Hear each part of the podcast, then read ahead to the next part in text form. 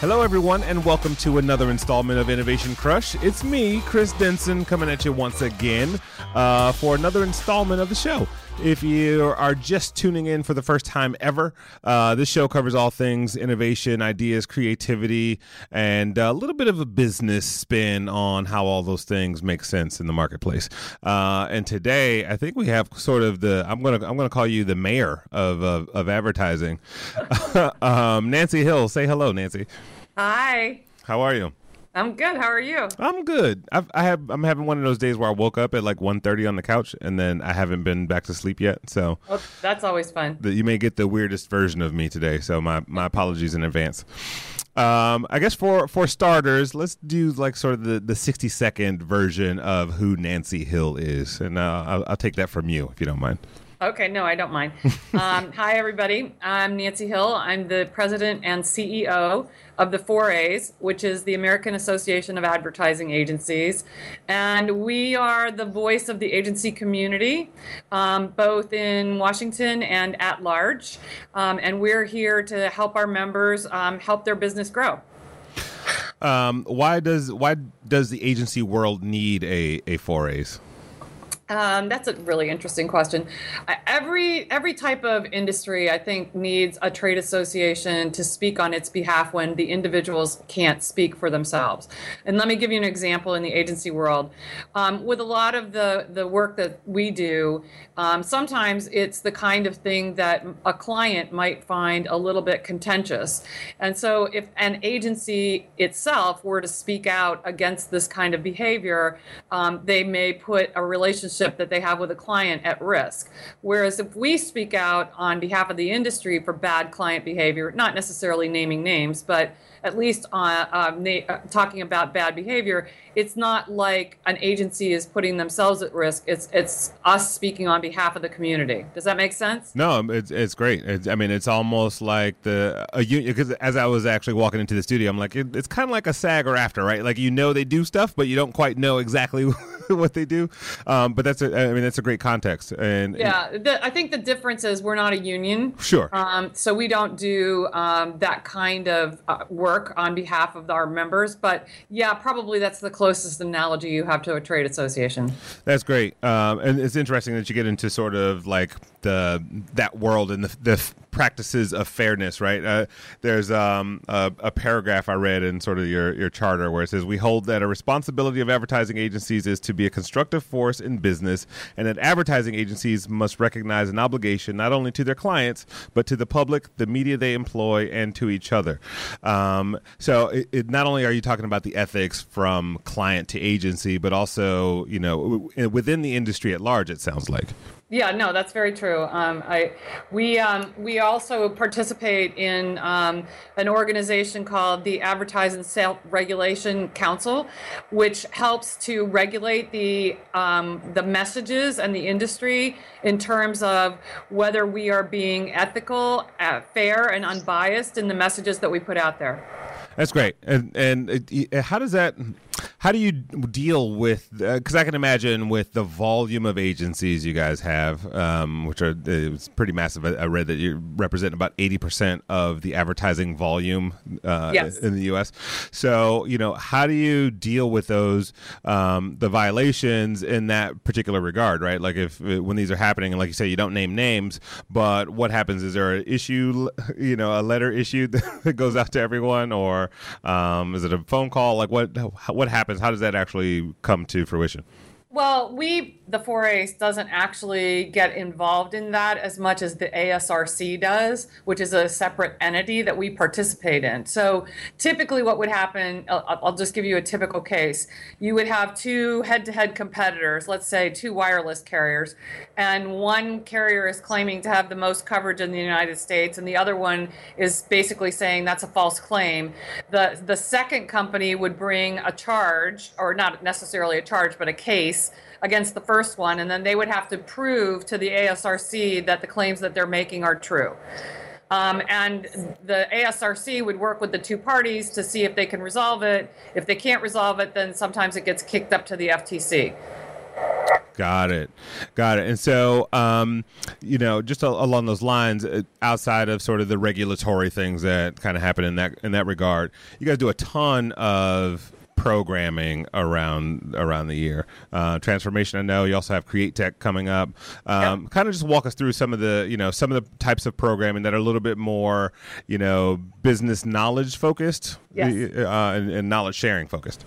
So um, you mentioned Create Tech, which is next week here in New York. Um, we like to describe that as um, where the industry goes to get its geek on. Um, and the reason that we say that is because Chick Foxgrover, our uh, chief digital officer who programs that conference for us, has uh, somehow managed to figure out how to find topics and speakers and put them on the Create Tech stage a year or two before they end up on South by or CES. He's he's such an uh, an incredible thought leader when it comes to tech, the um, cross section of technology and advertising and how it's being used. That it's really a, a don't miss conference for a, a lot of people who are at the forefront of how those two things come together so that's next week. Um, the next one coming up after that will be in February, which is a one day data summit, which is also being held here in New York.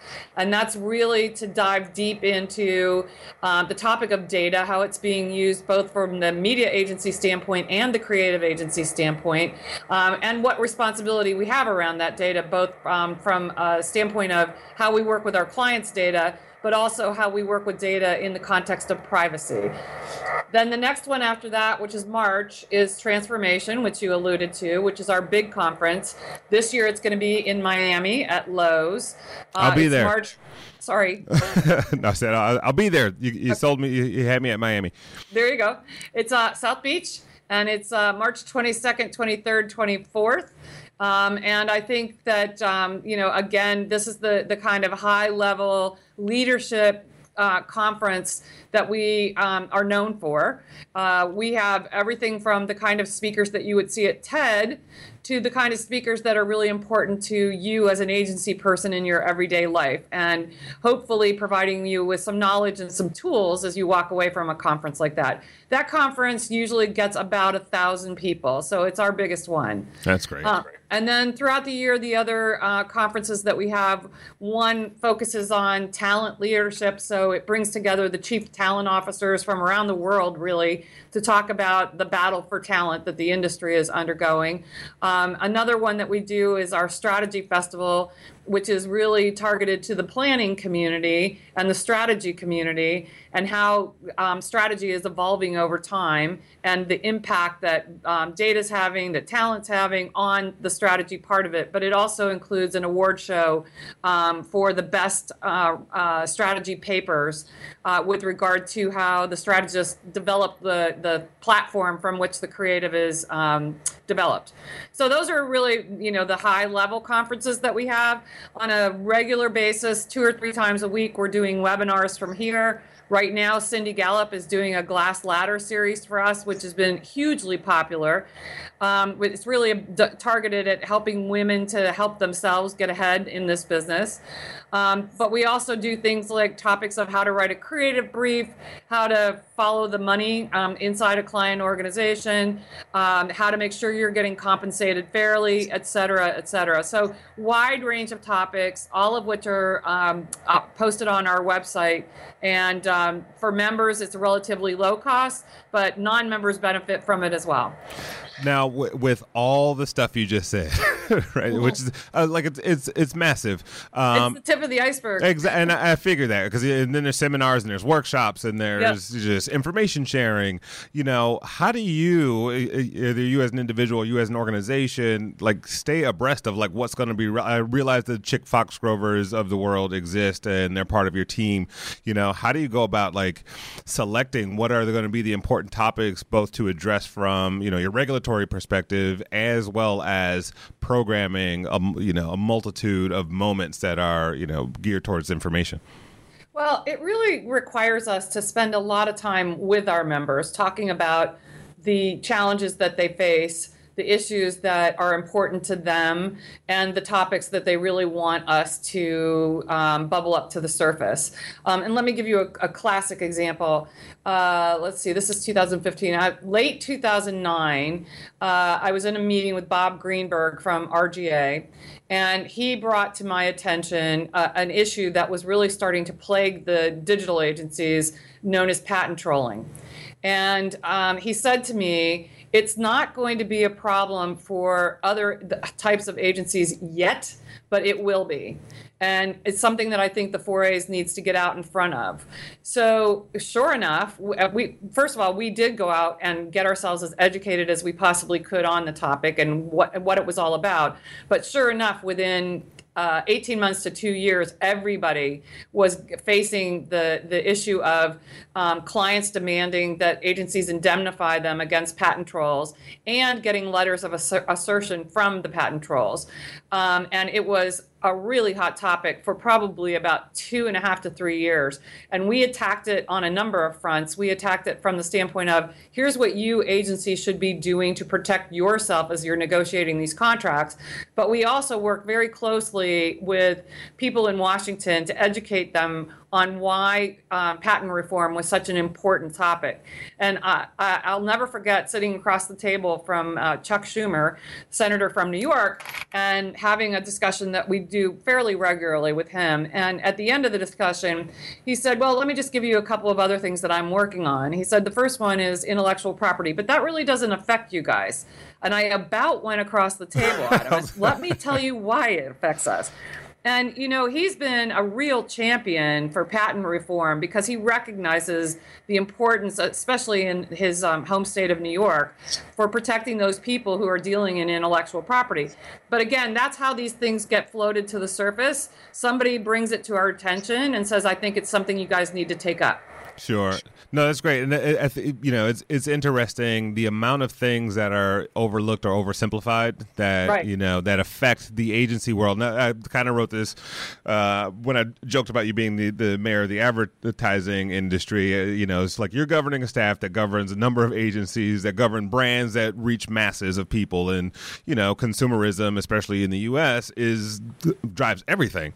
So, like, it's a really important role, and I, I don't think to kind of to your point, people realize the number of things that touch the advertising world. You know, patent trolling is thought of a lot in you know in the startup community where it's like, okay, I know somebody's going to build an app to that's going to be help people navigate around malls or whatever, um, and then they go and buy that patent, and and so, but no one ever thinks of it from the advertising perspective. How you know how have you been able to to keep that filter? You know, it's like because uh, there's a vast number of things to look out at in the world, and then you go like, is that going to affect us? Is that going to affect us? And, and how do we address it? Right? It's a, it's well, a big job. You know, I think the interesting thing is that patent is a, a great example, and it's the reason I brought it up is that we aren't just making 30 second television spots. We haven't been doing just that for a really long time. We make things on behalf of our clients in many instances. I mean, if you look at the work that's been done to um, help facilitate store locators online or facilitate pizzas getting delivered and tracking those pizzas, we're, we're making digital applications. And th- that's when you really start getting into territory that agencies back then, five, six years ago, weren't familiar with because it's not something we ever had to deal with. We dealt with trademark and copyright, and those two things are actually very searchable. There are databases out there where you can type in a tagline and you, it'll come up whether it's been taken and trademarked by somebody else or not, or the copyright. But you can't do the same thing with patent. So again, looking at these things as they come up in front of us, we we make decisions, and I think we're we're right probably 95% of the time as to whether this is something that's going to affect our community or not. Did you make a bet on laser discs at any point? You're like, everybody, come to the Laserdisc conference. um, been before my time anyway. um, well, speaking of before your time, the uh, you know to put this all in perspective for the audience, and and just something that kind of blew my mind was the fact that this has been around since 1917. Yeah, we're coming up on our hundredth anniversary. Um, what, do you have any, any any any interesting plans for the hundredth anniversary? Um, well, we've started planning. Um, we've got a, a, lot of ideas. I think we want to make sure that we do it right. Um, we don't want to discard our past, but we want to make sure that we're looking forward. Um, so it's a delicate balance, right. and we're trying we're trying to figure out what's the right way to approach that. You know, again, the history is really important, um, but we don't want to be seen as uh, you know living in the age of madmen. Right. Well, it, but it, it's interesting that the fact that you know it's I think a hundred years really just kind of, um, for me, kind of blows my mind, right? Like I'm like, what was happening in 1917 or 1910 or whatever that you know, because you, you, think about the amount of time it took to get this actually together, and I think there were 111 founding, you know, members. Yeah. So, uh, so there, I think you should do something on January 11th, 2017. Ooh, that's interesting. See, all right, free, free idea. Um, but but yeah, uh, you know what I guess kind of again striking that balance as you look to the future. You know, um, what are some of the things that you that historically the organization has always found to be true, right? Whether that's in how we reach consumers or just how agencies operate. Um, there's a lot of thoughts around the business models, but like if you kind of looked at the hundred year history of a 4A's role in advertising, what would you say is like a, a thread or two that's always common and ongoing? Well, with regard, I'll do it in two parts. Um, with regard to the industry, I think the thing that you can look back on is that the agencies are incredible storytellers. They've made a huge difference in brands, and as such, they've made a huge difference in the economy of the United States. Uh, advertising is the engine on which the economy runs, because without advertising and marketing, businesses don't thrive. And so I think it's something that our industry loses perspective on every once in a while that we are an important part of the economy of the United States from a 4A standpoint, the common thread for us is that we are ever evolving in order to meet the needs of our membership and being able to advise them on the right way for them to go about conducting themselves in business, whether that's um, agency client compensation arrangements, whether that's making sure that they're recruiting and retaining the right people, whether that's um, the right way to make sure that you have a succession plan in place if you're an in- independent agency. So it's a real gamut of things that we um, have always done, but those are the things that I think are the most important to our membership.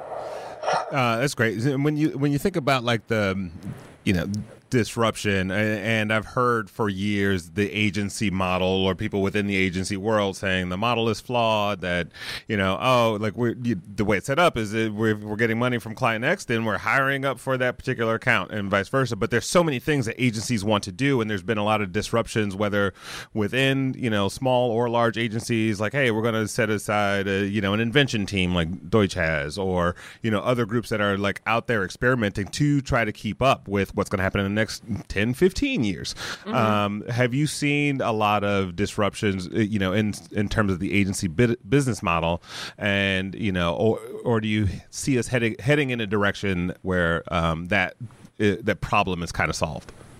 Oh, wow. Uh, you know, I don't think it's ever going to be solved because I think we're living in an age that um, you can never say, okay, I'm done. Uh, I remember somebody asked me, actually, it was I was being interviewed by Donny Deutsch for something a, a, few years ago, and he said to me, Nancy, you've made a lot of changes to the 4As, and you've brought a lot of um, modern thinking to the 4As and the way that they go about doing business. Do you think you're done? And I looked at him and I said, No, you can never be done because the minute you think you're done, you're done if you know what I mean. Right. And so I think that the the, the agency model is going to have to continue to evolve, and it's going to have to continue to evolve based on the client demands, the technology that's available, the way that consumers are are um, interfacing with all the messages that we put out there or that that, that um, we ask them to respond to. Um, and I think that that's the the hard part, and it's also the exciting part at the same time. Yeah, it's uh, it's it's it's a it's a tough area to to play, and it, you know, one of my favorite quotes is like, you know, conclusion is only where you stop thinking, right? right. And and that's any business. Like, okay, this is what we're going to be doing, um, but you know, when you have uh, uh, in the hundreds of, of agencies that are participating in this, you're seeing sort of this constant kinetic uh, energy around how we're you know, approaching clients' businesses. Um, so uh, I noticed that you are lady, uh, uh, and you've gotten all sorts of accolades for your performance. Uh, you know, in, in, your role and prior to the four A's. Um, you know, from advertising ages, uh, 100 most influential women in advertising history, um, which is a, you know that's a it's a it's a big thing. What I mean, what did the accolades mean for you, right? And and you mentioned Cindy Gallop, Like Cindy's been a guest on the show, and I love the position that she takes. And I know the three percent conference just happened, but you know, from your perspective, what did the accolades mean? And and it, I, got, I guess I'll just leave it to you at that. So um, I just received an award over the weekend from an organization called the Marcus Graham Project, which is um, run by Lincoln Stephens, and it's uh, an, an, organization that doesn't just promote diversity in the industry, but actually trains uh, young people to go into creative departments who come from multicultural backgrounds and he gave me uh, the Boomerang Award. The, the name comes from the movie that uh, Eddie Murphy was in, um, and to thank me for the dedication from the beginning of their organization. And at the end of the, the uh, my acceptance speech, I said, you know, I accept this on not just my behalf, but on behalf of the 4As, because I can't do my job without the people here who do their job every single day. And, and I mean that because I think this team is an incredible team. The value that we uh, provide for the industry, as you said, large it goes largely unnoticed. Um, but I think you have to think of us like um, electricity. If it wasn't working, you would definitely notice. And I think when we get when I get accolades, um, I'm proud of it because it means that the 4As has done something for the industry that has got that has gotten noticed. Um, then the second part of that question that's sort of there, but without you asking it, is the the the fact that I'm a woman. When I first took this job, um, all the reporters started their conversation with me about, "Oh, you're the first woman to have this job. What's that like?" and and um, you know there was some allusion to the fact that I may have gotten the job because I was a woman, and uh, you know there are very few people who have the kind of background that I have. Uh, I started my agency career in Baltimore, and I worked at an independent agency there for 10 years. Then I went to TBWA in St. Louis, and then I got recruited. I got moved from TBWA St. Louis to TBWA Chiat Day LA. Then I went to San Francisco, and I ran another independent agency there. And then I got moved from San Francisco to New York when that, that agency was mo- merged. And then I was at BBDO and then I was at Lowe. So I've worked all over the country. Sounds like it. I've worked in every kind of and manner of agency. And there are very few people with that kind of background. And oh, by the way, I happen to be a woman. Uh, I mean, that's a pretty extensive agency focused career and you don't you don't hear that uh, a lot right? No. um, why have you stuck with it for so for so long? Why not go and start your own thing or some passion project? Or maybe this is your passion project but you know like some people are like oh i'm, I'm I'm want to make christmas sweaters and i've had this business for for this idea in the back of my head. Like why have you been the person that stuck with it for so long? Um so when I left Lowe, I had some time on my hands. Um, it was a time in which um, we had lost a huge piece of business that got consolidated at another agency, and and I went to the worldwide CEO and said, you know, I'll go, so you don't have to lay off a whole bunch of people. Just honor my contract. But that gave me a little bit of freedom in terms of taking some time to figure out what i wanted to do and in the meantime, I had the then chairman of the 4As, Tom Carroll, calling me and leaving me voicemail saying, You need to take the job at the 4As and hanging up. Um, you're the brief. You need to take the job. And I, you know, I thought to myself, oh, trade association, really? I don't think so. Dusty, you know, it's not my thing.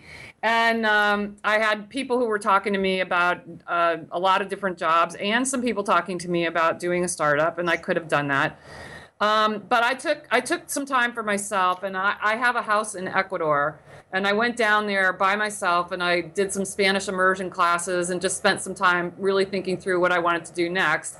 And you know, it's it kind of dawned on me that I had been one of those people complaining about the 4As, and that maybe I could make a difference. So I, when I came back from Ecuador, I tossed my hat into the ring um, and went through the selection process, and now here we are. Um, but the reason I did that is because I love this industry and I love the people in it. Um, I've loved every single minute that I've been in this industry. I've never not liked my job, and um, and I can say the same thing here. So, you know, that's, I know that sounds a little cliche and trite, um, but I really mean it. No, it's true. Like it, it's it's interesting because we've uh, uh out of a hundred plus episodes, right? You know, most people go through some form of transformation, right? Where it's oh, I was a salesperson and now I'm inventing the future, right? It's right. You, you find these sorts of individuals, which that was actually Ari Popper, who's one of the keynotes at Create Tech.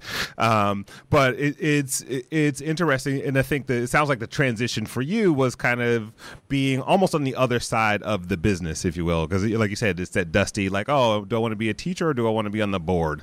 Right. right? um, so that, uh, it, but and uh, the other thing you touched on is sort of any agency person in my eyes is a creative problem solver by like by definition by job description. Like we were helping our clients to figure out a new way to do something or a new way to reach people and and that is a creative problem that needs to be solved.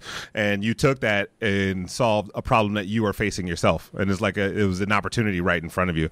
Um, have you done a good job so far? well, you'd have to ask our members. I mean, I'd like to think so. Um, but again, I don't think I'm done. So, you know, we still have a lot of work to do, and the, the, the landscape is ever evolving. So it keeps us busy. But I also will say that um, I think that it's really, it was really important to me throughout my career. I, I worked largely with technology clients, um, and I kind of fell into that early, early, early in the 80s.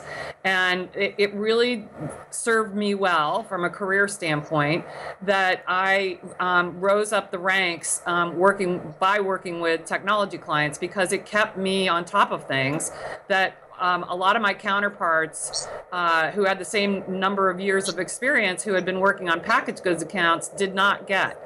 So, because I worked with everybody from AOL to Cisco to Motorola to LucasArts to um, the hot, the large enterprise software companies like PeopleSoft and Sybase.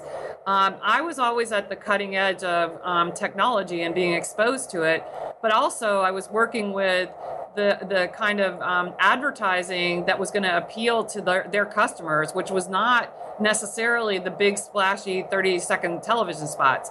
So it, it meant that you had to be really resourceful and you were using a very sharp pen to make sure that you were getting to the right audience at the right time with the right message.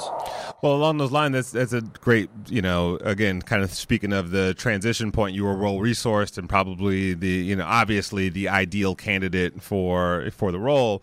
You know, there's a book that I love, which is I think it's called The First Time Executive, and mm-hmm. it talks about when people go into roles like there's a large percentage of C-level executives that fail within the first year at a you know at a in a new environment.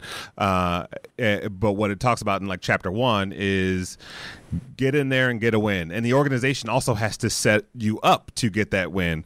Um, right. What was the first win that you had? You know, kind of stepping into the your role there.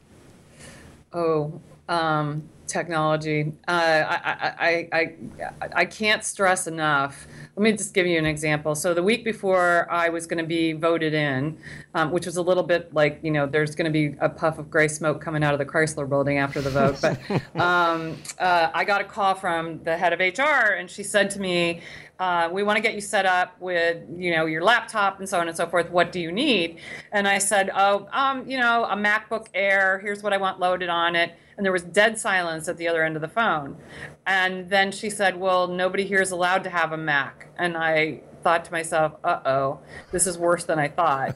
um, and then she said, but I guess with you coming in, that can change. And I said, oh, yes, it will change. I do not use PCs. So um, I, that was my first indication. And then my, the, in that same conversation, I, I, had, at the time, the, the, iPhone wasn't out yet. I had just gotten a new um, Blackberry. And I said, I'll bring my Blackberry and we can just put it on the network. And she said, oh, here, everybody's using a Palm Treo. And I was like, oh my God, what am I walking into? um, and the reality is that, you know, for whatever reason, and this is no ding on him, but my predecessor didn't care at all about technology. He, uh, he, he and his assistant were still using one of those big doctor's offices calendars. Um, so just getting the organi- organization to operate on technology platforms that were modern and that were a mirror image of the way that our members operated was a pretty big but also pretty easy win um, because it was something that that um, it was right in my sweet spot. So um, actually, one of the first hires we made was Chick. Um, and we had never had a, a, high level strategic digital person in the organization and, and that really elevated our game in the digital space right away um, and so that was a that was a really easy win. But on a and that's an operational win. But then publicly, get I, you know I had been summoned by the heads of all the digital agencies, uh, who I knew most of them, and they they were all ready to go set off their own thing, and they said they would give me a year. Um, and if we didn't get the organization um, up to speed with all things digital that they were going to go start their own trade association. Well, they're all still still members. Wow. And that's seven years later. So you know those were those were pretty big, but also pretty easy wins to be fair. Well, yeah, that uh, kudos to you. It is finding those like uh, operational efficiencies. If you can help make everybody's job better, right, is is, right. Is is great, and then that reflects in the output that you know the agencies would experience and go like, okay, cool, she's she's doing she's doing okay so far. so far. Well, the other th- the other funny thing is we're probably about sixty percent Mac now too. Oh wow. Yeah, I uh, I'm on a PC now, and like it just uh, it uh, you know it it saddens me sometimes. Just yeah, the, me too. Well, it's funny because when we were having te- technical difficulties at the beginning of this, for some reason, my Skype wasn't working on my um, laptop, so the guy that was helping me, he's on PC, and I'm like, oh, you have to type. I can't use this keyboard. I don't even know how it works. like, uh, what is it? Is this a, is, that, is this a computer?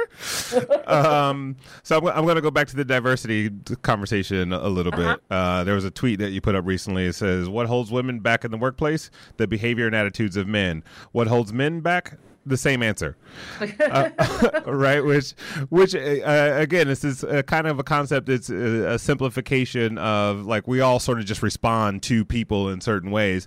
But uh, you know, what what has been your experience thus far with the you know with diversity, whether it's from a 4A's perspective? Because I know there's some like diversity talent training and so on and so forth, and obviously I'm very familiar with the Marcus Graham project. But uh, um, what have you experienced either in your own own career or just through, through the 4A's lens that kind of lends itself to the problems and solutions uh, with diversity? Um, well, you know, in my own experience, uh, God, I started in this business in the '80s. It was very different, um, and and there weren't a lot of women in senior leadership roles, if any. And I don't think Shelly Lazarus was even the CEO of Ogilvy at that point. And it there really wasn't anybody to look up to. And I, and I have to tell you that a lot of my female friends who started in the business at the same time I did are no longer in this business.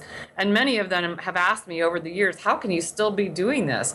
Um, but what I what I found over the over time is that I was always true to myself, and I never felt as long as I never felt like I had to compromise either my own personal uh, moral code or my own personal being a woman, then I was going to be fine. But I think, you know, that's very easy for somebody who's six foot tall and um, pretty confident from being a competitive swimmer to say, and that's not going to hold true for every other woman or certainly for people of color to, to feel like they have that kind of.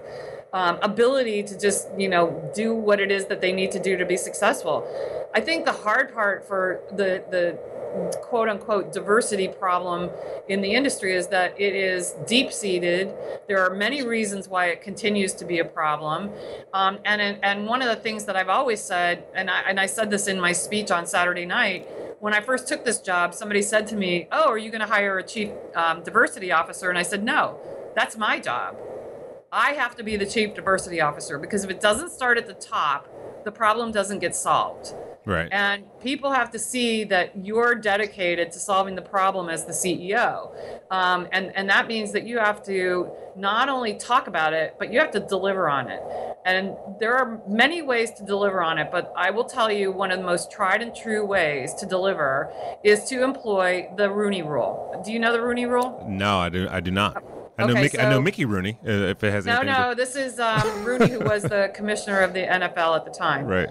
Um, the NFL was sued by a, uh, there was a class action suit brought against the NFL by a group of African American coaches because they didn't feel that they were being given a fair shot at the high level coaching positions. They won against the NFL, and as part of that suit, um, the settlement was that, um, as part of that settlement, sorry, that there would be a Rooney rule every time there was a high level coaching position open. And what that rule means is that when you're looking at a slate of candidates, at least one on that slate has to be African American. That doesn't mean they're going to get the job, but they're, they're, that slate of candidates has to include at least one. And that's one of the things that even before I came here, when I was at Lowe, I always made sure that the slate of candidates for any job that was going to be reporting to me had a diverse slate of candidates. Right. Otherwise, I'm not done looking at um, the people who are available. And I think that's that's that's one way of solving the problem, but it's certainly a really strong way of solving the problem. Well, I've always wondered, and I I, I am an African American man, um, like why, and I've I don't know if I've eh, blatantly experienced any sort of like um, lack of diversity, right, or just missed out. Maybe maybe something happened behind closed doors that I don't know about. But I, I'm always wondering. I don't know if you have a thought around this or not, but like, where does the why does the gap exist? Like, you know, why? Like, why is Uh, you know what? Because inherently people are lazy.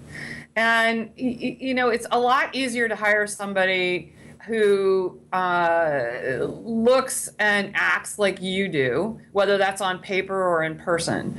And, you know, typically what ha- I'll just give you an example. Typically, what happens is account guy A, and I, and I, I, mean guy on purpose, um, who runs uh, uh, automotive account, decides to leave and go to another agency. Oh my God, we have to replace this person, and they've got to. They, it's got to be a guy, and they've got to have automotive experience, and they've got to have had this and have. Guess what? That's a relatively small handful of people, and they're all going to look exactly the same.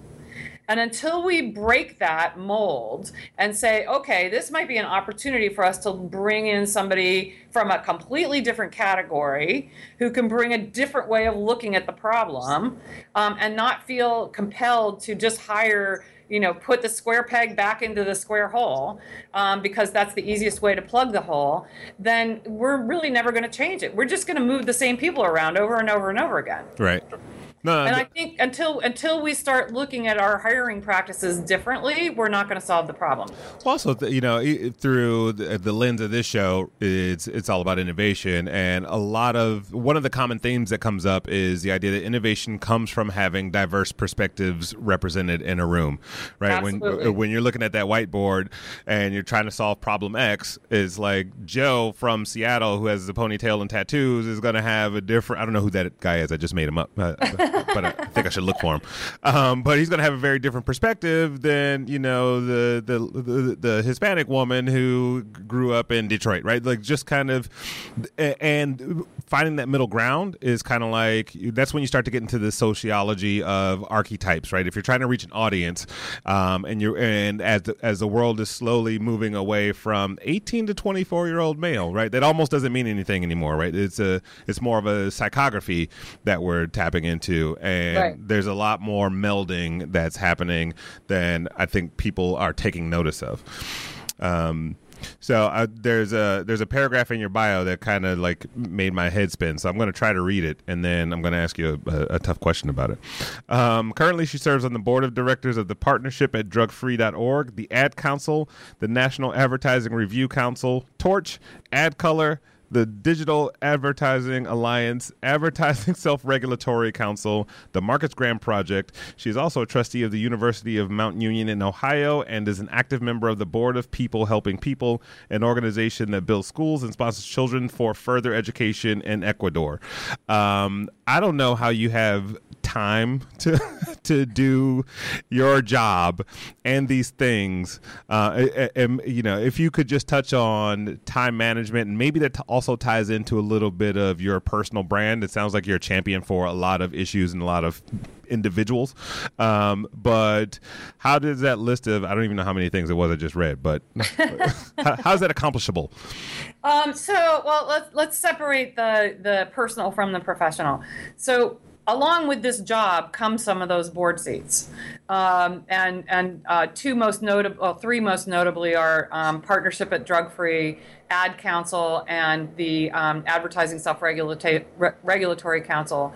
Um, those those came with the job. That, that, when I walked in the door, they were part of my job. Um, things like DAA, which is the Digital Advertising Alliance, um, that was a joint uh, partnership with the IAB and the ANA that we developed together. Um, and so then the three of us automatically became part of the board. There's a new one called TAG, which is Trustworthy Accountability Group.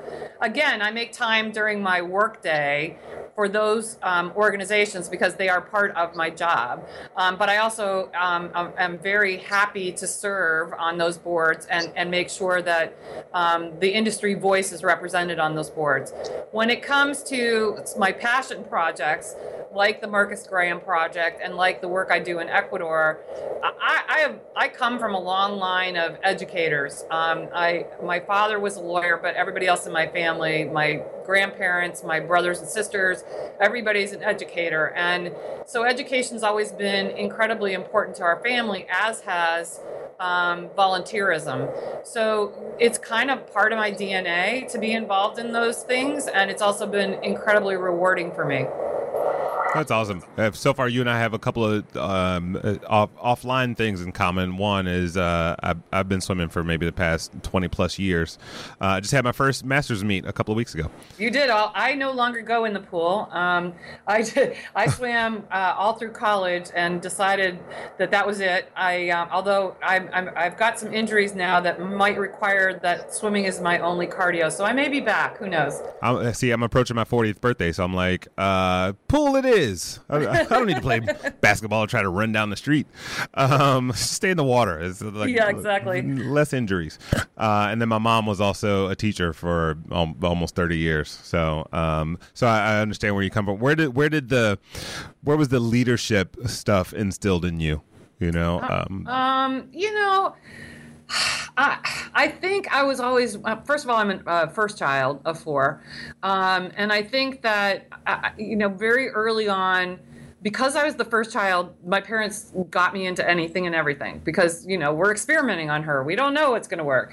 And, I, you know, I was involved in Girl Scouts and I was on the swim team and I took piano lessons and flute lessons. Uh, uh they put me in ballet. That didn't work out so well. The teacher called my mother one day and said, you know, you're wasting your money. She doesn't like it and she's not very good at it. So I would take her out of that. Um, but, you know, I think, I think, and I come from a really small town. Uh, it's 13,000 people in a county of 40,000 in the middle of a forest in Pennsylvania. Wow. And everybody knows everybody. So you, there's no getting away with anything. You certainly can't lie because everybody will know in a minute whether you're telling the truth or not. And I, I think that uh, you know, and everybody knows my dad, and I look just like him, so I couldn't get away with anything if I wanted to. Um, so I think it became really important to me early on that I was going to be one of those people that could, you know, hold my head up um, and and go through life feeling like I did the right thing. And I, I, think if that's the way I um, that you would sum up my leadership style, that you know I will always try to do the right thing. That's amazing. Um, so uh, as we begin to wind down a little bit, the show is called Innovation Crush. I hope somebody told you that before you before you got they on. They did, of okay. course. All right, great. So, um, what have you seen? Because you've seen a lot, um, uh, you know, from technology to maybe just a cultural movement to a, a social occurrence. I don't know um, that you are currently crushing on. Like once one thing you see out there, you're like, oh my gosh, that is so awesome. Uh, you know, I, will I'll come back to that in a second. I there's something that just happened yesterday at a conference where Rishad Tobaccowala was speaking, and he talked about the year that changed everything. And in that speech, he talked about 2007. And the reason he talked about 2007 is that that was the year that the first iPhone was introduced, and it was the year that Facebook went from .edu to .com. Wow. That, I thought that was amazing to think about. It that's, is. I mean, that's that is the entire world's connectivity right now. I mean, if you or a lot of people's connectivity. Exactly, exactly. Yeah. And and those two things at that moment in time, we had no idea that those two things were going to change the world as we know it.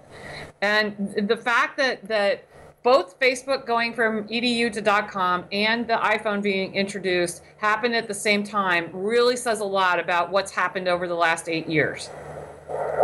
Jeez, yeah. And I, I found that really fascinating. And, that is fascinating. It, I mean, that's that is that is the year it all changed. I, and I, I remember is. I had a I had a I was a director of marketing at the New York Film Academy, and um, I literally I put them on Facebook. I was kind of like you did, like move them into the digital age, and that was when you needed a .edu, and it changed like later on that year. So yep. I remember it very distinctly.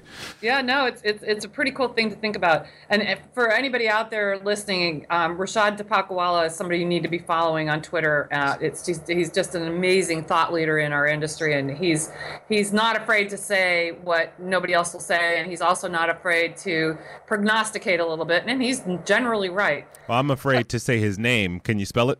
Uh, Tobaccowalla is um, T O B A C C O W A L L A. So it's like tobacco with Walla on the back of wow, it. Wow, I was way. You should have saw what I wrote down. It was uh, all right. Got it. and his first name is Rishad, and that, he's uh, he's with VivaKi.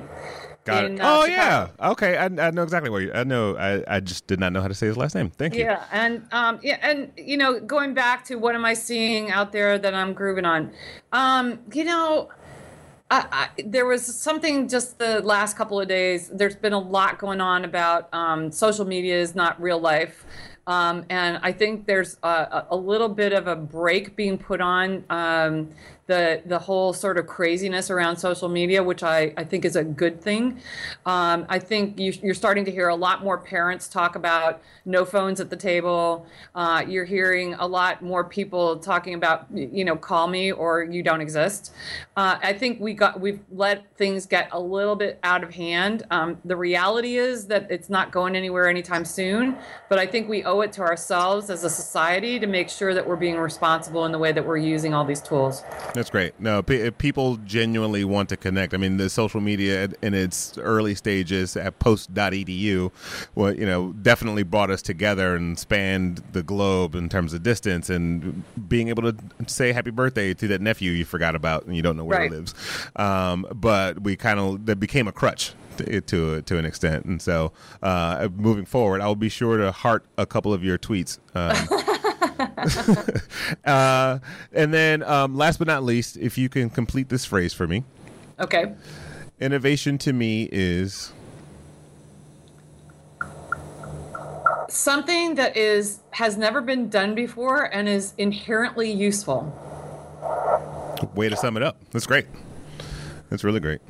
Uh, how can people find you, find out more about the 4As and all the other things you have going so, on? So our website is aaaa.org.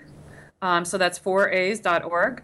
Um, that's uh, the way to find the organization. Um, certainly, the organization is on Facebook and Twitter and Instagram, uh, and probably virtually anywhere else you want to look. My handle on Twitter is at nhhill um, because my middle name is Howard, where, which is where the H comes from. And, and try being a 13 year old girl with a middle name named Howard. And six feet tall, like this. And six feet tall. uh, so if you want to follow me on Twitter, that's how you find me. By the way, do you guys ever get any phone calls with people asking to for their car to be towed? Oh. No, but funnily enough, when I first got here, our logo looked a lot like theirs. It looked, I, I swear, I was driving down the street and I went past a, a AAA store and I looked at the logo and I went, "Oh my god! If I put one more on there, it looks just like ours." Uh, thus, your second win. Yeah, uh, uh exactly. Uh, Changing the logo. All right. Well, um, thank you so much for your time and the conversation. This has been great. I 100% appreciate it.